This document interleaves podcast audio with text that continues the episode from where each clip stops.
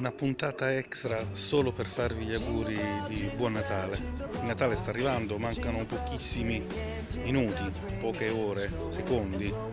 E che dire, eh, si salvi chi può. Eh, la nostra eh, rubrica, se vogliamo chiamarla così, è incentrata sui libri, sulla letteratura, con delle puntate nel cinema. Vediamo che il Natale stato uno dei temi da sempre utilizzato in letteratura, cari amici.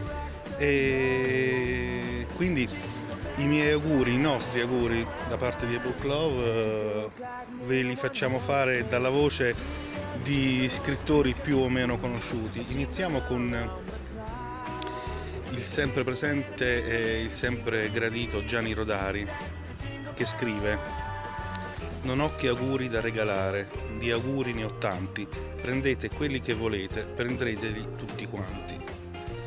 Molto poetica, molto per bambini, ma subito dopo ci troviamo gli auguri di una poetessa di tutt'altro genere, Alda Merini. A tutti voi auguro un Natale con pochi regali, ma con tutti gli ideali realizzati.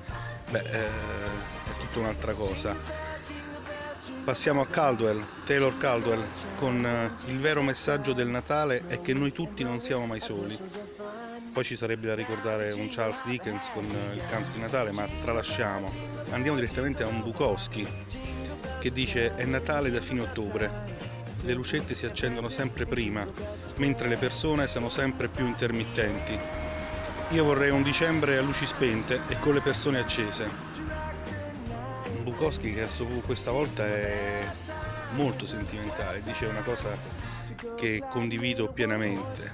Abbiamo poi auguri ancora di tanti tanti scrittori, ma ehm, voglio chiudere con gli auguri di un poeta, di una poetessa, Sally di Schulz, con le Penus.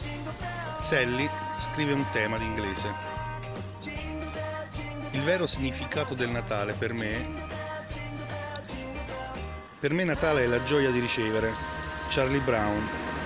Vuoi dire dare? Natale è la gioia di dare. Sally. Non ho la minima idea di cosa stai dicendo. E Sally è, è tutti noi. Quindi buon Natale, tanti auguri e ci risentiamo presto.